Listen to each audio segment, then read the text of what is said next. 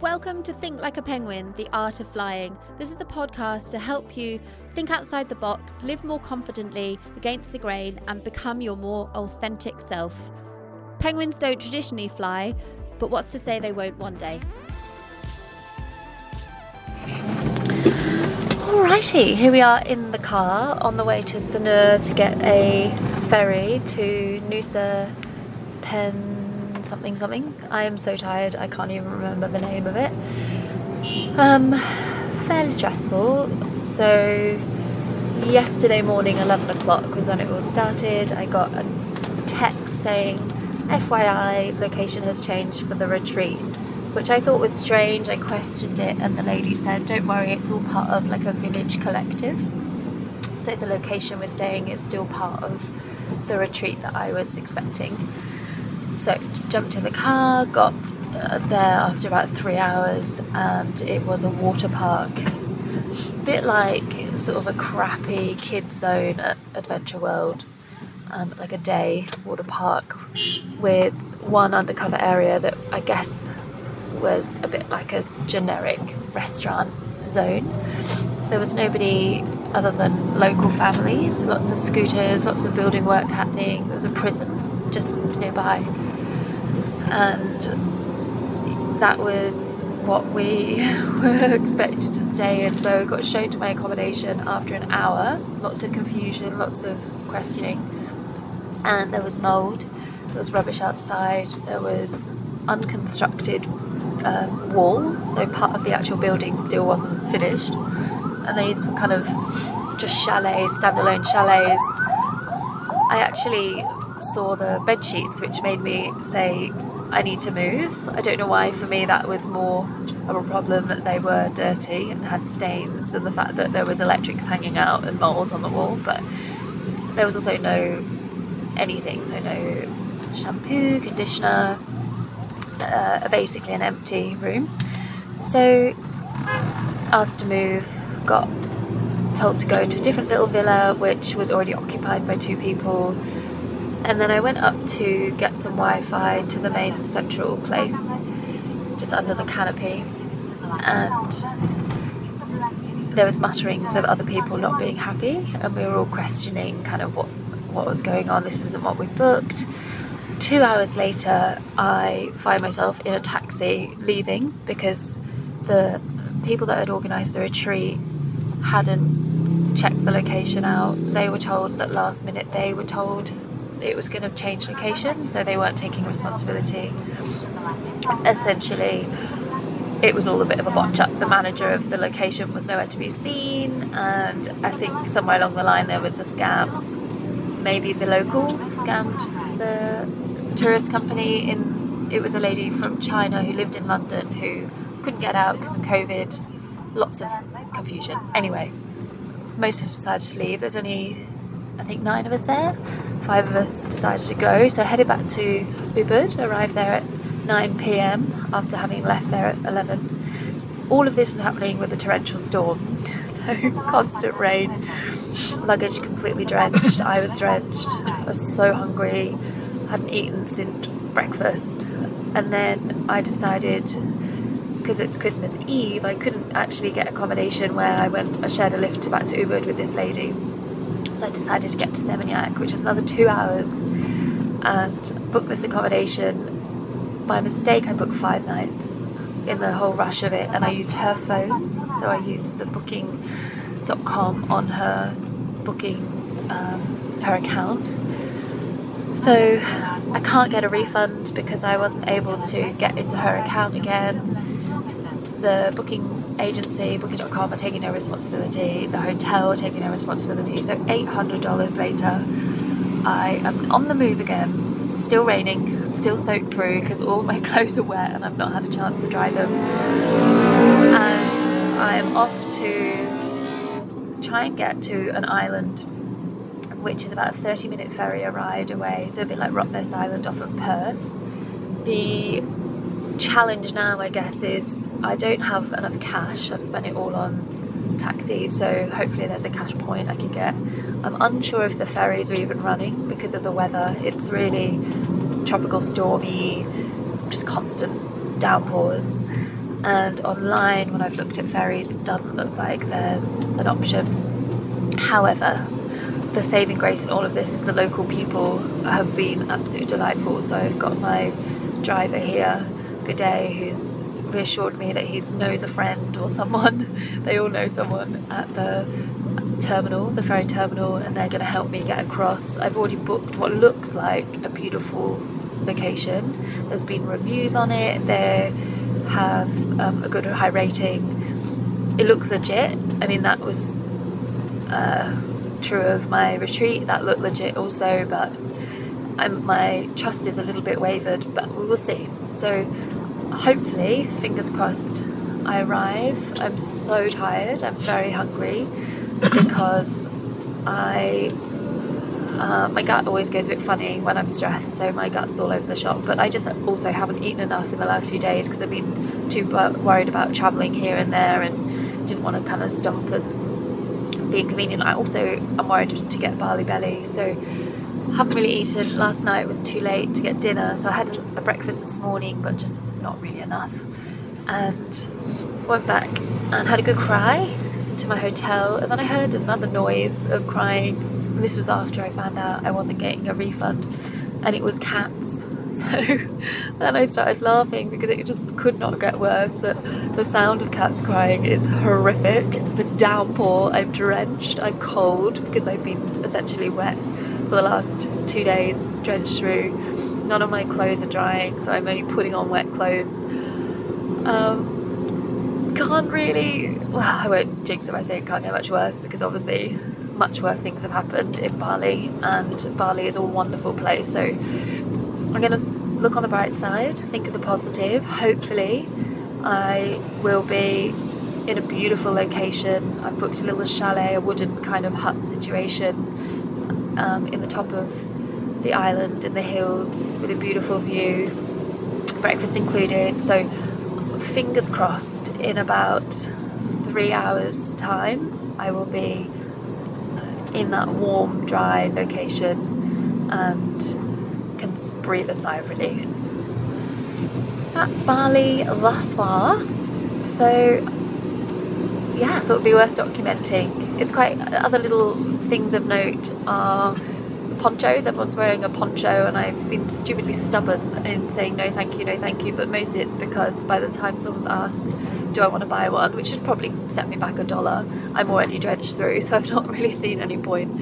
Um, and then the dogs, the wild dogs, I'd forgotten about those. They all mangy, kind of poor skin and um, yeah, cuts and gross hair, but cute nonetheless. Um, so it's probably worth mentioning the first part of my Bali trip was actually beautiful. I went to a little place about 10k outside of Ubud. Again, it was a hilltop, fantastic views over the rice terrace. It was a beautiful wooden um, kind of villa, had a pool and had some. Um, oh, taxi drivers just got out of the car. Alrighty. oh, shining the boot. oh my god, it's all go. I'm about to have a nervous breakdown.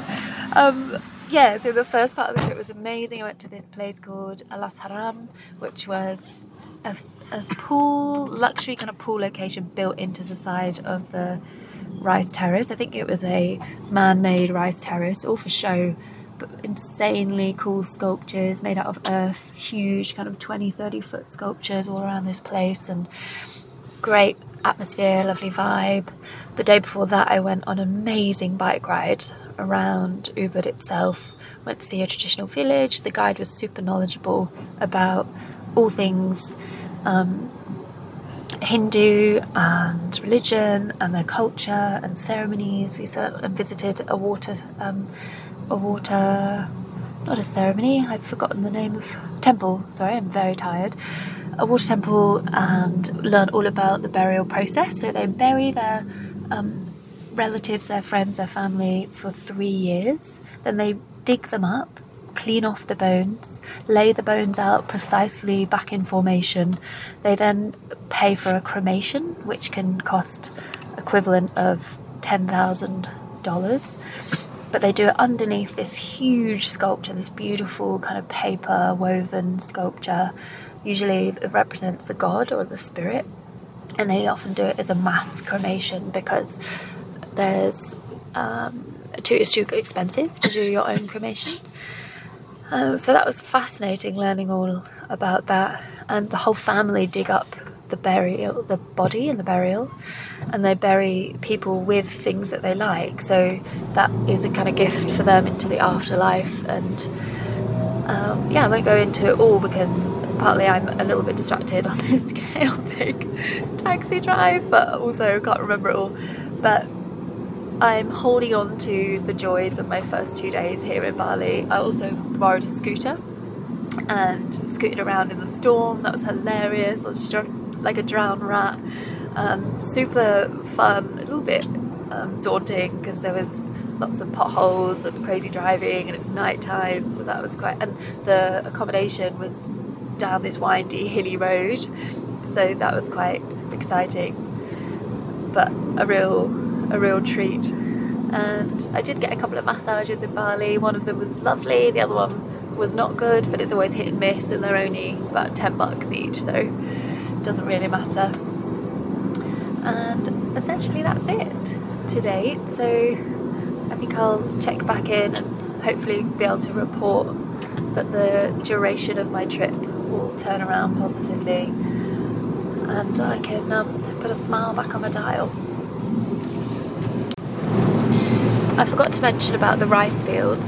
So on the bike tour, I did a 20k eco bike ride. So um, oh not eco, sorry, e-bike ride, so it had electric.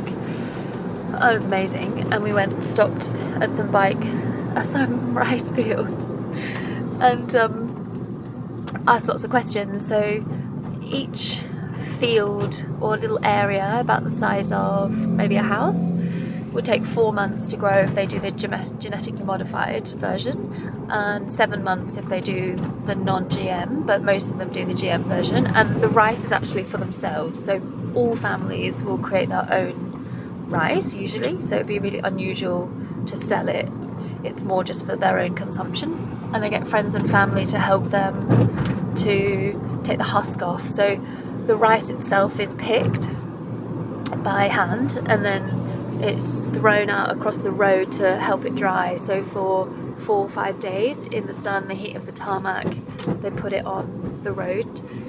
So when we were cycling around, we actually had to kind of weave past these laid out areas of of um, rice, and then it is um, the husk is removed by hand when they're in the field when they're processing it. Usually, there's about six or seven of them all working together, and they might create from a football size field about 30 bags of rice.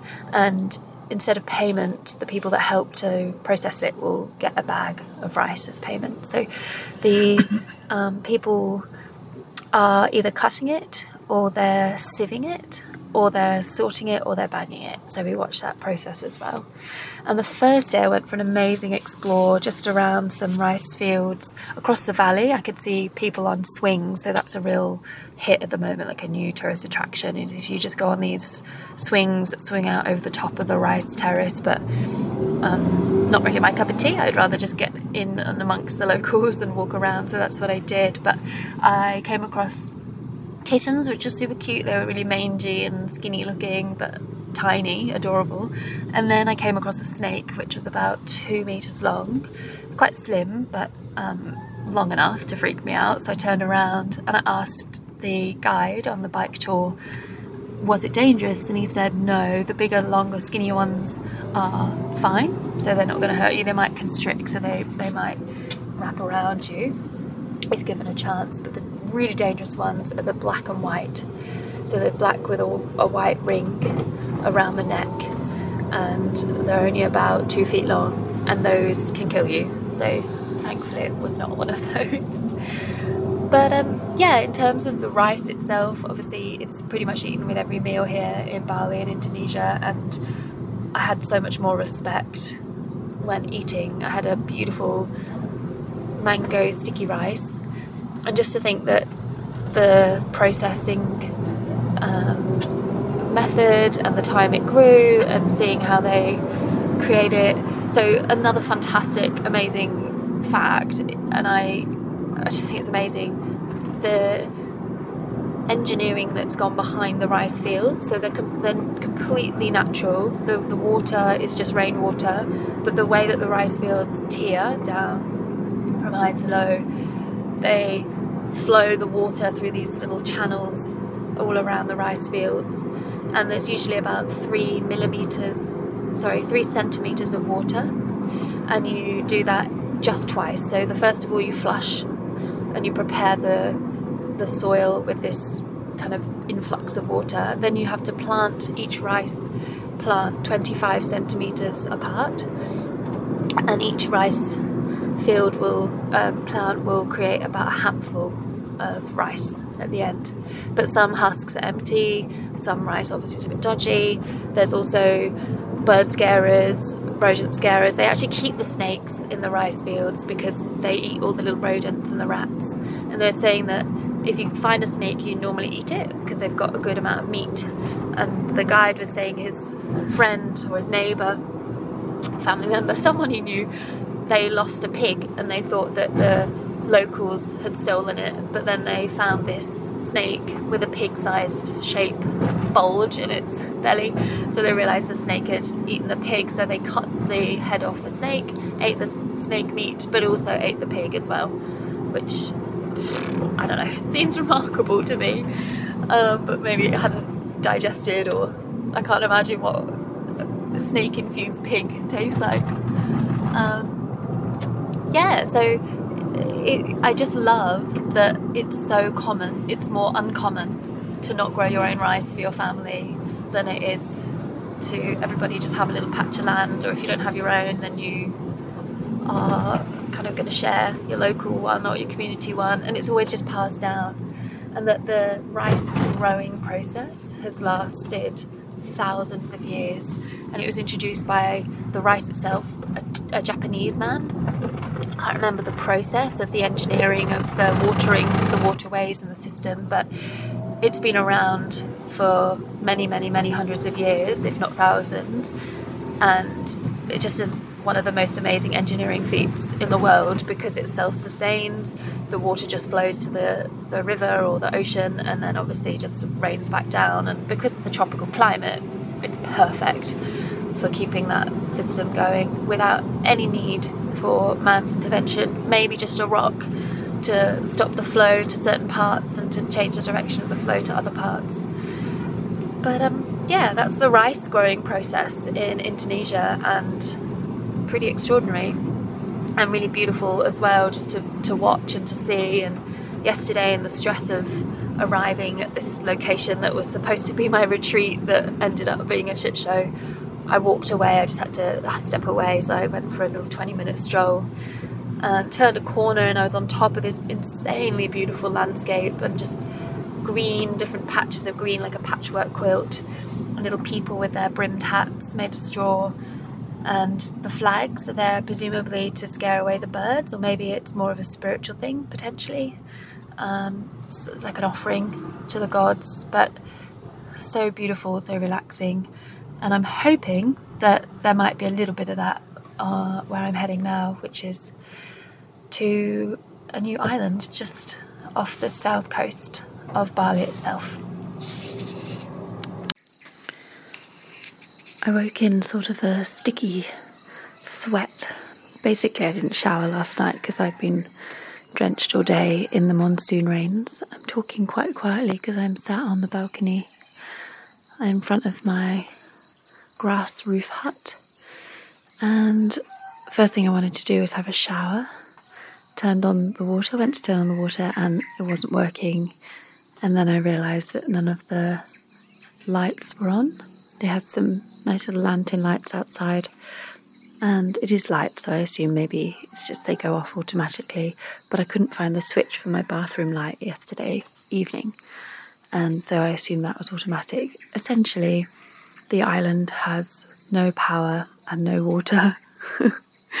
There's a pylon went down in the middle of the night. It's a huge storm, super windy, and I guess I'm I'm actually in a very calm, peace, peaceful state, but I am trying to consider what is the lesson in all of this.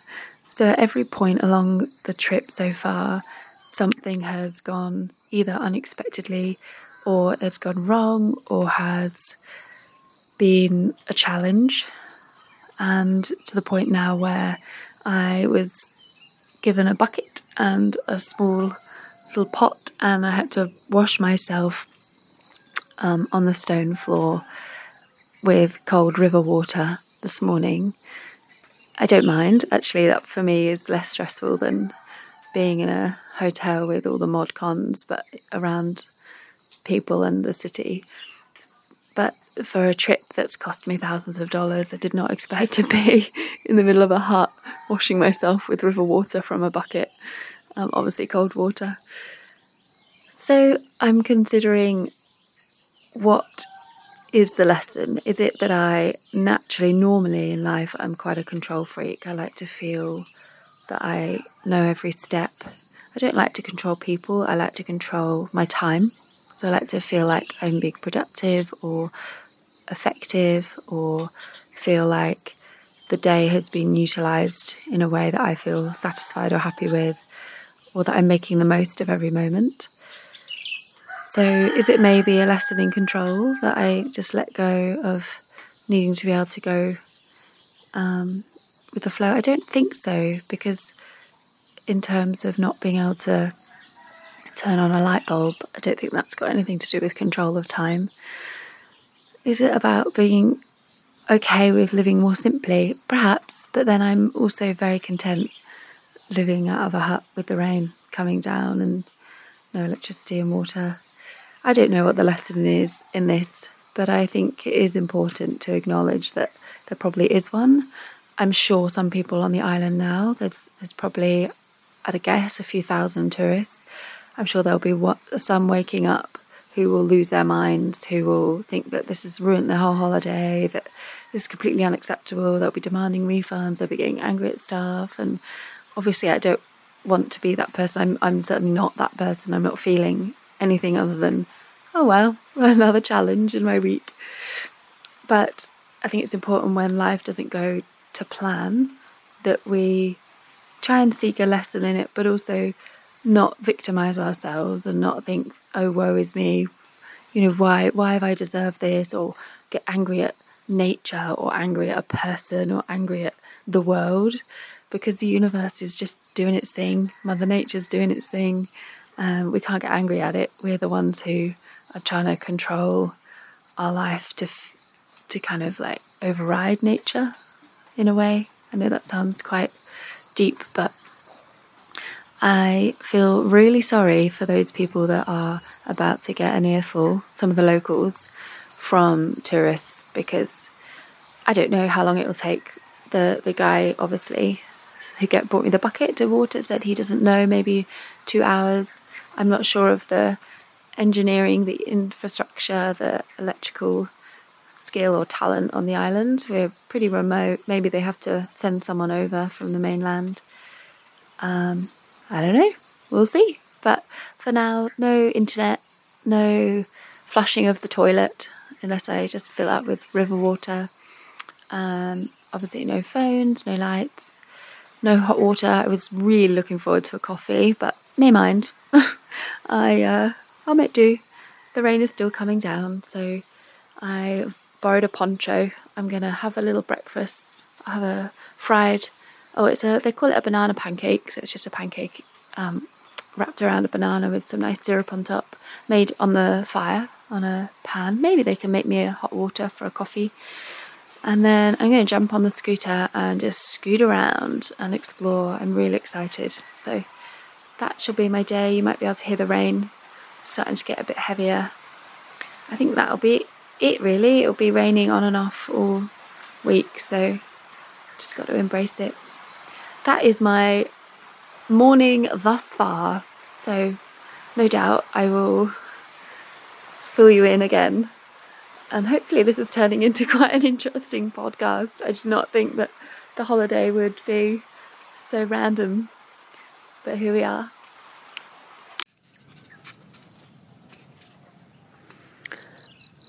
Let me set the scene. I'm just walking on top of a hill surrounded by trees, rainforest, banana plants, palms. So to my left, I can see the ocean down the valley, so that's about 10 kilometers away. On the other side of the ocean, I can see what can only be described as a small mountain. I'm not sure if that's Bali itself. So I'm on an island called Nusa Pedina, and I got here off the back of a bit of a treacherous start in Bali. As you would have heard, I arrived at a retreat that just didn't happen. Essentially, the location was a bit of a scam and got really bad vibes, as did most of the other people that arrived, and the majority of us left. So, the last point, I picked up my recorder. I was in the taxi. It was torrential rain, and I was looking to get over to this uh, beautiful island. I'm talking really quietly because I feel like I have to because I'm in nature. Um, I don't know, I always feel stilled when I'm in nature. So to my right is just more hills. You may hear there's a plane going over, so you pass over this island on the way to Bali. So I got on a um, boat, and that in itself was quite a process. wasn't really sure of the what was happening. Got bundled into this um, kind of queue, and someone took my bags. I have to admit, I cannot remember what I might have explained already or not, but got over here, even though it was an hour leaving, broken English, wasn't really sure if I was on the right boat. There was about six that pulled in to this port. Um, I just followed my luggage, so I had my eyes on my luggage that was taken off me as soon as I got my ticket, and I figured the, my luggage would be on the right boat going to the right destination. So I'm on this island, which I went to the west side yesterday, which took me about an hour on a moped. I'm not quite sure how I got there because there's very little road signs, it's all undulating, um, really thick, thick, thick, thick trees. So at the moment, I'm looking out over the valley and I cannot see a road. It's just a blanket of green. It's beautiful. Unfortunately, I can hear people probably chopping down some trees, but other than that, really beautiful and quiet. And as far as I could see in front of me, I can't see any buildings or anything other than greenery. So, yesterday, after I'd arrived, it was absolutely torrential. Uh, the first night, and then the first day was all a bit um, on and off storm, so in the middle of the monsoon season, and I had to get to my accommodation with very little money. I didn't have any. Um, I had I had cash, but not very money at all, and I wasn't sure about an ATM. So I was really stressed, really hungry, quite hungry actually. It was about three o'clock, and I hadn't eaten lunch. So in in kind of my stressed, hungry state, I just couldn't fathom getting a taxi. So this guy followed me. When we arrived, people were kind of hundreds were there, ready to greet us to get um, give us a taxi option. And this guy kept following me and pestering me, and I just turned around and said, "I don't have the money. Don't have the money." Anyway, turns out he got me on a scooter. So I was on the back of a scooter with my suitcase, with my backpack, obviously the driver and myself and held on for dear life for about half an hour. He stopped off and I had some nasi goreng on the way. And then I woke up and I was on a mission to get to Klingeling Beach, which I probably said it wrong, but it's on the other side of the island. No direction, just asking people. So beautiful, lovely locals who you just kind of stop, you say the name, and they go, yeah, yeah, yeah, big smiles, and just keep pointing in the direction you're going. But I must have done 20, 30 turns, not really having any sense of where I was going. And then the driving kind of got a bit more intense. The cars got um, more chaotic, and there was more motorbikes, and and I could tell I was kind of getting close-ish because the little huts selling really local stuff turned into a bit more established buildings selling more Western stuff, and there was more bars and more accommodation.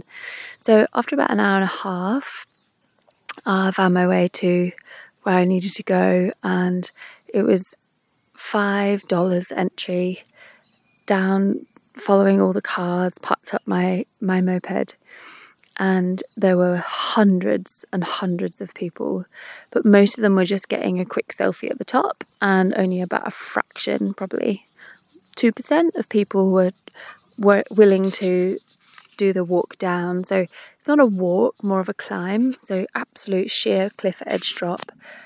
Probably, I'd guess I'm thinking 300 meters, maybe more. But it took me half an hour to just climb down. It was really uneven, um, rocky kind of path, I guess, made into steps. There was a handrail all the way down, just bamboo and absolutely need to hold on to that, else I would have fallen off. And bits of rope in places, but quite treacherous, very treacherous actually. And halfway down, this lady came, was coming up, and she said, "You're not a doctor, are you?" And I said, "No, no, sorry," and explained there was a guy that had dislocated his shoulder at the bottom, which I could not think of a more horrific place to do your shoulder because to get back up again I'm assuming like I had to use both arms to pull myself up. So this poor guy had gone for a little dip in the ocean. The waves were really, really big, really crashing, really unpredictable. I was too worried to get in, so I just went in at kind of waist height in the whitewash. But some people went out. I heard that someone had um, been swept away and drowned about five months ago. So even just looking at it before I heard that fact, I was not going to go in the water. And this poor guy had just dipped in and got picked up and smashed down onto the sand, and his shoulder popped out. And actually, saw him as I was coming down onto the beach. I saw him with his arm in a sling and had a quick chat, and they decided they just had to get up. So that was really horrific. Poor, poor guy. Um, I did actually end up seeing him again today, which is so bizarre. But um, all was well. Apparently, he had his arm out dislocated for about four hours, but someone did it um, in a local clinic and popped it back in. And today he seemed in high spirits. He was in pain, but not in the agony he was in yesterday.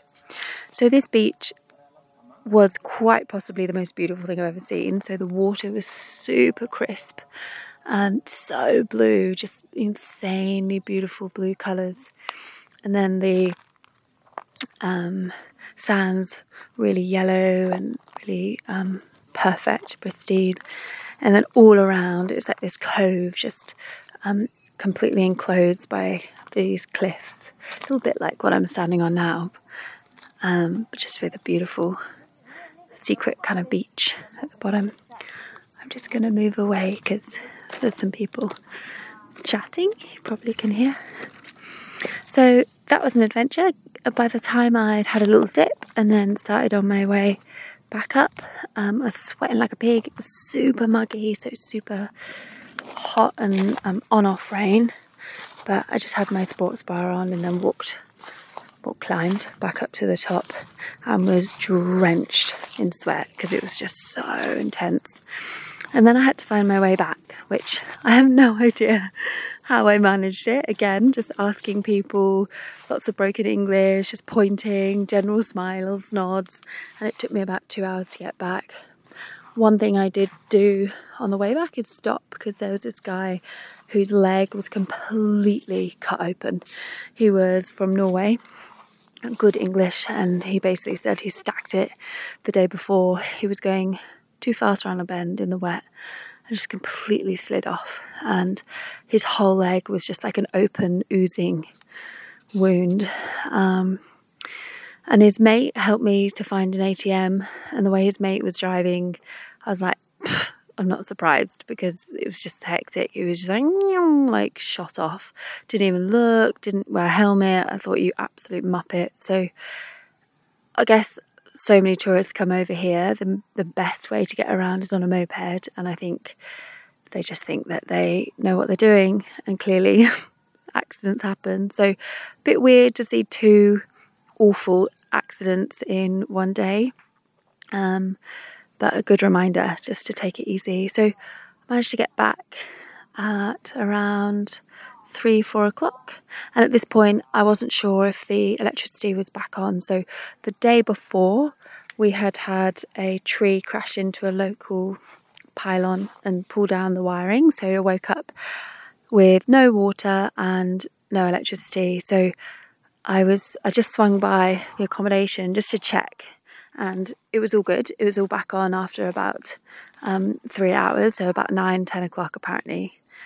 It was all good to go. So had a quick shower because I was still like sweaty minging from the, from the beach and the travel, and then headed down into the local village and sat in front of the ocean. So it's about 30 minutes away at a beach club and had just the most beautiful meal and like these gorgeous drinks that are kind of like a mocktail really and it's all for like 10 bucks all up which is incredible watch the sunset and the, the beautiful traditional boats so they've got the kind of spider legs hanging off either side and the extra little bit of kind of like big feet um, wooden carved boats. So just watched them and um, they had some nice music on and super, super chill. But I think I got a bit too much sun. So after the day of exploring, I had a really early night and returned back to my accommodation. And then today I got up quite early and I went to the port and waited for the rain, I think, to stop. I wasn't sure why we were waiting. Again, broken English, didn't really bother asking. I figured everyone was there to snorkel. And after about an hour, the rain did seem to settle down, and we all bundled onto this boat and headed out for a morning of snorkeling. Four different spots. The first spot was supposed to be Manta Ray. You can hear a scooter heading off. Um, so we tried two different spots to see the manta ray the group ahead of us saw it and they called us over from their boat and then I think we scared it off. So we didn't get to see a manta ray. The third spot we moved along the coast and just kind of jumped out and hands down the best snorkeling I've ever seen. I've been really fortunate to do little bit of diving and, and various snorkeling spots around the world and it was so clear and so crisp and just the best visibility and all the colours and the fish were exquisite and the fish followed me. So um, it, we were told that might happen. Just finning along and got this um, little following group of fish which was really cute. And then um, by the fourth spot I jumped in and was getting pulled along so there was a really insane current but it was on off raining all day and I just had a swimming costume. So actually, I was freezing, kind of shaking, and blue lips, blue nails, and uncomfortably cold. So I was glad after a couple of hours that we headed back. And then because I think yesterday took it out of me, maybe a little sunstroke, and because I um, got really cold this morning, I was just needing to chill. So I went for a massage.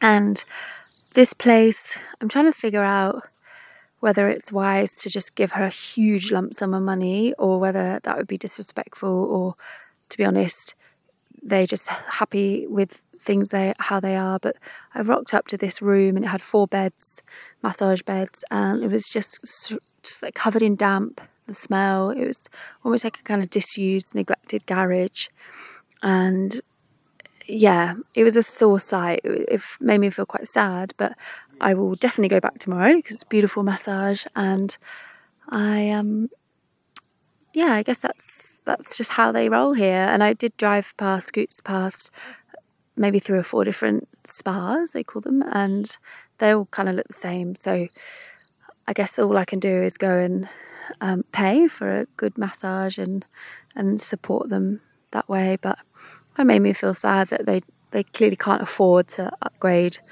or make their facilities a bit more inviting because I reckon tourists would be put off by the fact that it's really old and damp and looks a bit basic. But when on the table, it was absolutely delightful.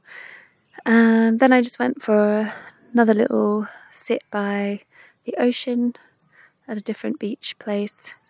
Oh, I forgot I had I had gone on a bit of a scooter I was going to go to this temple that's at the bottom of a cliff where you walk down these blue steps.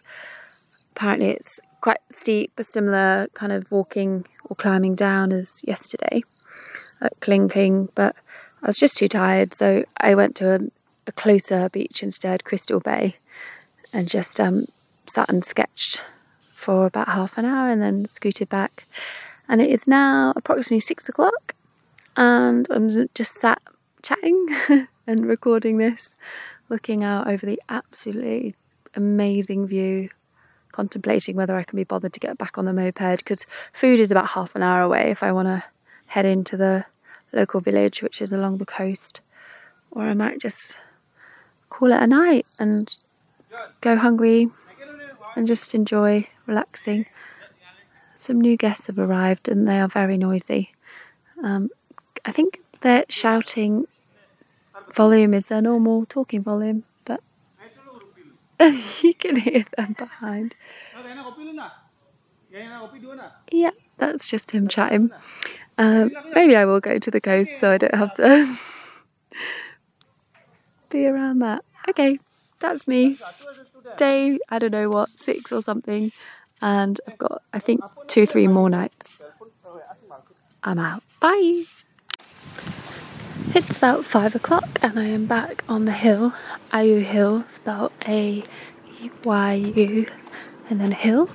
Absolutely stunning. Got the monument to my left. Got the coast um, to my left also. I can see Bali across the water. Just looking out over the valley. It's just stunning. And I'm really tired. There's no reason why I should be tired because I've just been sightseeing all day. But been a beautiful day of discovery. I got a fiberglass tiny little boat from the harbour. I think it was a good friend of someone that works here at the accommodation that suggested that I go with him. I'm so glad I did because I ended up having the most authentic experience with this family in Nusa Lembongan, which is an island about 20 30 minutes by this little fiberglass boat that had a motor on the back. And I specifically wanted to go and explore the mangroves. I wasn't sure what to expect. I had heard that you could do supping through the mangroves and on arrival, it was all a bit confusing. They stood around for a bit. They were sorting out through seaweed. They're drying the seaweed. I later on found out that a lot of the people on that island are now harvesting seaweed as a post COVID job because they lost their jobs doing other things in tourism or the guy that ended up scootering me around and being my guide for the day was a restaurant owner but he had to shut the restaurant due to COVID. So I was sort of standing around in this shed, taking it in, looking at the seaweed, different stages of being dried and laid out. And then one person who could speak English came over and said, What are you doing? Do you have a plan?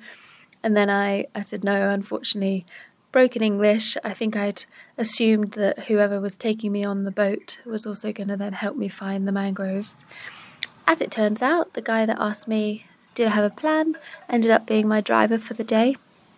Really lovely guy. He told me the guy that had brought me across on the boat was his brother, and the whole family are now doing this seaweed business for pharmaceuticals or cosmetic. I wasn't quite sure, but I don't think they eat it. But there was quite a lot of different families and little um, huts where they're all sorting this out all over the island. So a bit like here on Nusa Penida, which I think is mostly bananas and coconuts. It seems to be mostly seaweed on the other side because the earth isn't so fertile or they can't grow very much there. So I set off and got to the mangroves, had the place to myself. It was maybe uh, 600 meters or so. Hard to tell when I was on a sup, but super narrow, only a couple of meters each way.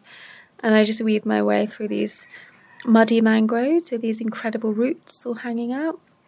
And it was tranquil, it's beautiful. And then my feet started to cramp a little bit as they do on a sup because I don't get to move them, they kind of cramp up. But did that for no more than an hour and then I was hungry, so it's only about 11, but I've just been finding that I've been really, really hungry all the time. Their breakfast is lovely. It's a I go for the banana pancake every morning with some fresh fruit and a coffee, but just doesn't quite fill me up. So, 11 o'clock, went to a traditional Indonesian kind of cook place. It was just a hut, really, that um, backed onto the beach, which was absolutely stunning. And I had a view across to Bali, and there was a storm rolling in over Bali. So, super sunny for us on the beach. And then all these dramatic clouds that I took some lovely photos. And then I had tempeh um, with a peanuts satay sauce and a beautiful mixed bean salad. I wish I hadn't seen where it was prepared because, quite frankly, it was not the most hygienic. But the food produced from this little hole in this hut was absolutely extraordinary. I'm not quite sure how they managed it because I couldn't really see much cooking implements or any way you would be able to cook. But anyway, they produced this, and there was one other couple in this place, and they ordered a whole fish, and this beautiful prepared grilled fish came out with rice and um, accompaniments and stuff. So amazing and really super delicious. And one thing that I haven't really struggled with in Bali is my gut, so that's really good. Often people do get a bit ill because they either drink the water not from bottled, just from the tap, or they eat something a bit dodgy. Obviously, rice is probably one of the worst for food poisoning if it's not cooked fresh. So, touch wood, I've only got two days to go, or one and a half days to go, and I've not had any issues. So, that was great. So, then we set off on the scooter, and my guide, um, Maddie. So, there's four names.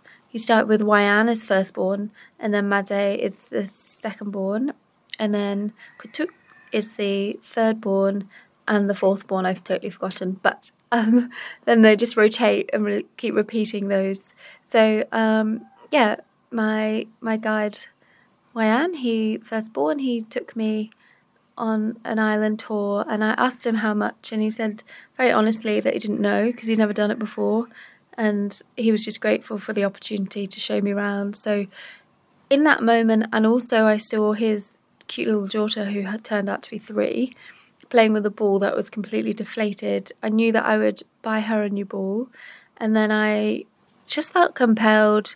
He wasn't milking it or he wasn't trying to get money out of me, but I could just sense that he'd had a really, really tough time in the last two years. And I then I also found out that they were all related and they were on this family kind of business together. So I've decided in the early morning, well before we stopped at an ATM, that I was going to give them a, much more money than really was the price for the day, I guess. And I found out what his wage was, which is four million. So four million is about four hundred dollars, and that's his monthly wage. And so I paid for half of his monthly wage, so two hundred dollars equivalent two mil rupiah, and I said, it, you know, this is a special thing, and I hope you are um, eased by this, and it, it's going to help. And he was very humble, and I, I, I hope I didn't embarrass him. I really didn't. That was not my intention. I didn't want to pity or you know give charity, but hopefully it was actually well received. It's always a tricky one in different cultures whether you're going to offend someone or whether they just genuinely are going to like it. So a few sites that I was taken to was Dream Beach was one of them. Amazing, beautiful beach, and it's really kind of curved um, over the cliff. There was this beautiful restaurant, super touristy though. Um, and then I asked to see some surf spots because I know that there was good surfing in Lembongan, and took me to again a cliff edge and watched people jumping off the cliff and then watched people surfing. They were the tourists.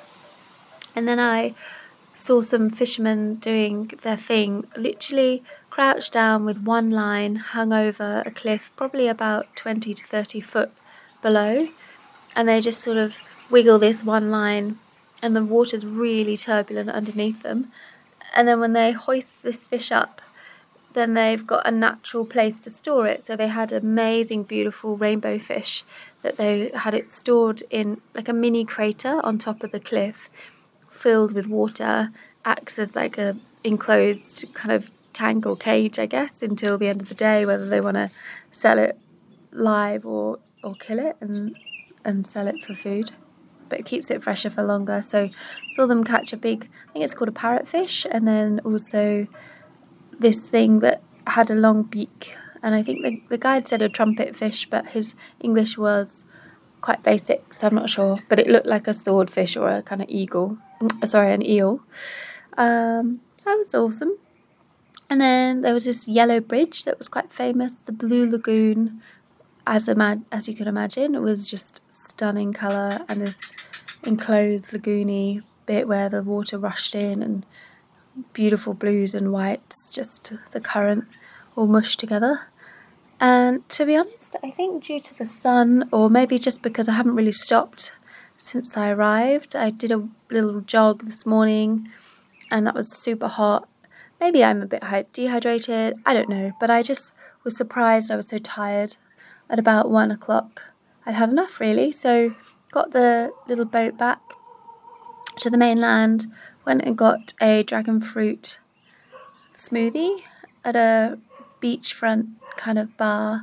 Unfortunately, all the beachfront bars they're always playing really loud music, and I just I just don't really get it. I don't I don't understand why that's a preference for tourists. I know I'm a bit unusual in that I like silence and nature, but I yeah I got as far away from the um, music as I could, but in the end I just down my, my smoothie and left because it was annoying me how loud this music is and I've struggled to find somewhere of an evening to eat that isn't pumping out music really really loud.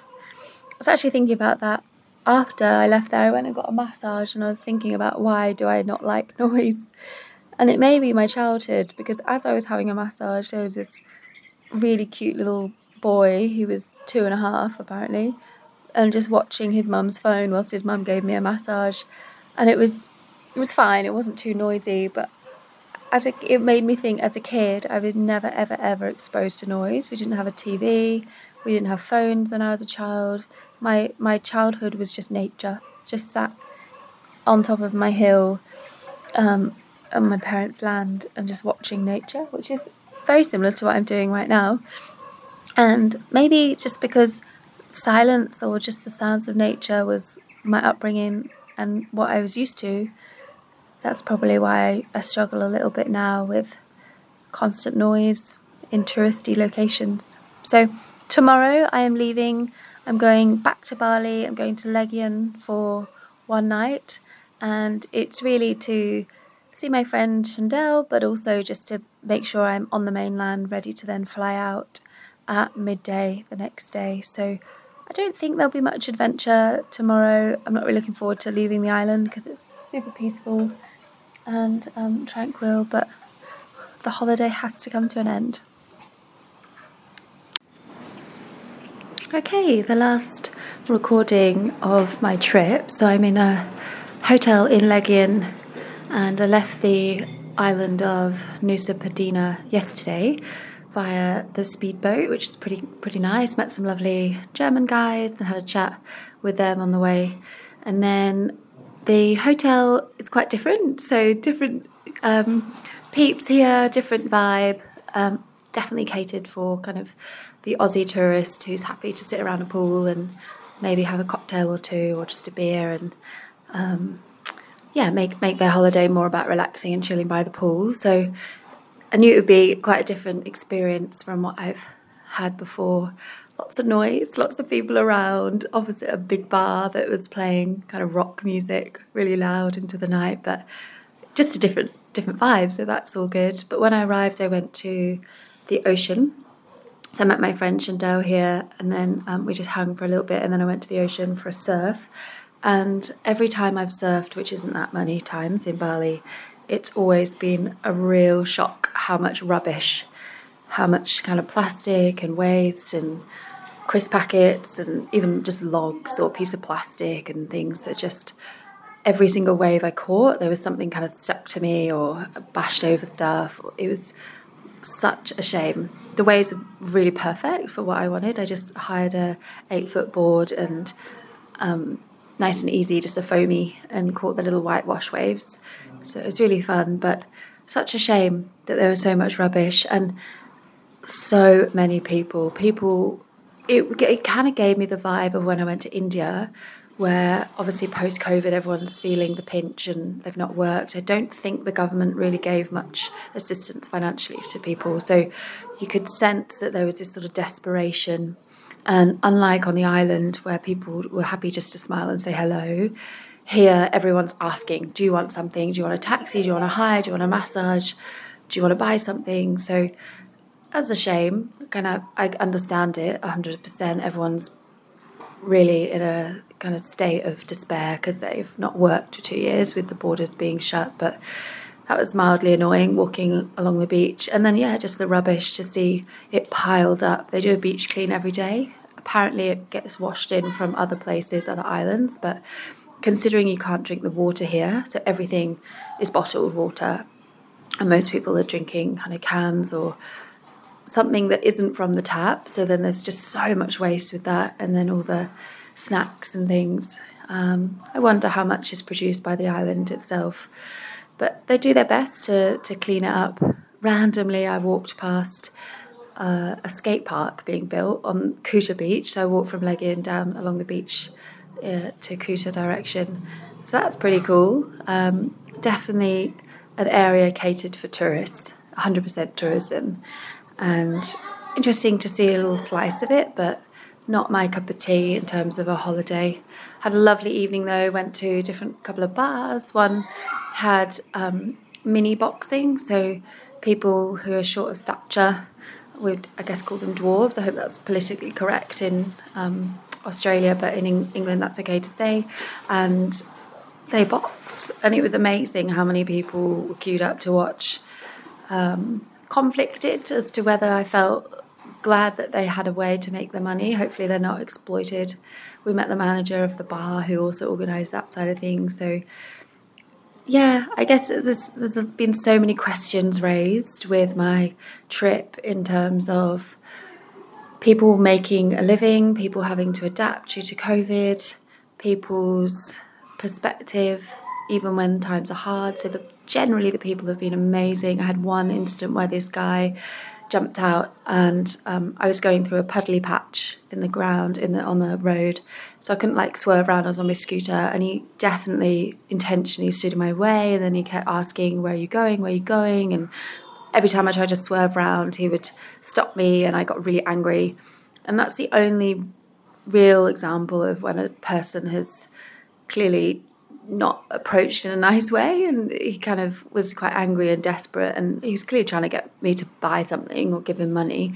But to be honest for a whole week and I've probably met hundreds of locals that was quite a nice surprise that there was only one one example of that. And yeah aside from that I've had a lovely time. But as always going back to Perth and I think this is a um, it definitely shows that I'm so lucky and happy to live where I do because going back to Perth feels like I'm going back on holiday. Like it feels such a treat to return to Perth. I don't think there's ever been a place I've lived where I've wanted to return home after a holiday before. So very excited to get home, get back to my paints, get back to my cat, get back to certain nuances of living, being able to get up and, and go for a, a run or a walk on the beach and not have to jump over rubbish or weave past people trying to sell me something. So I am excited to board the flight.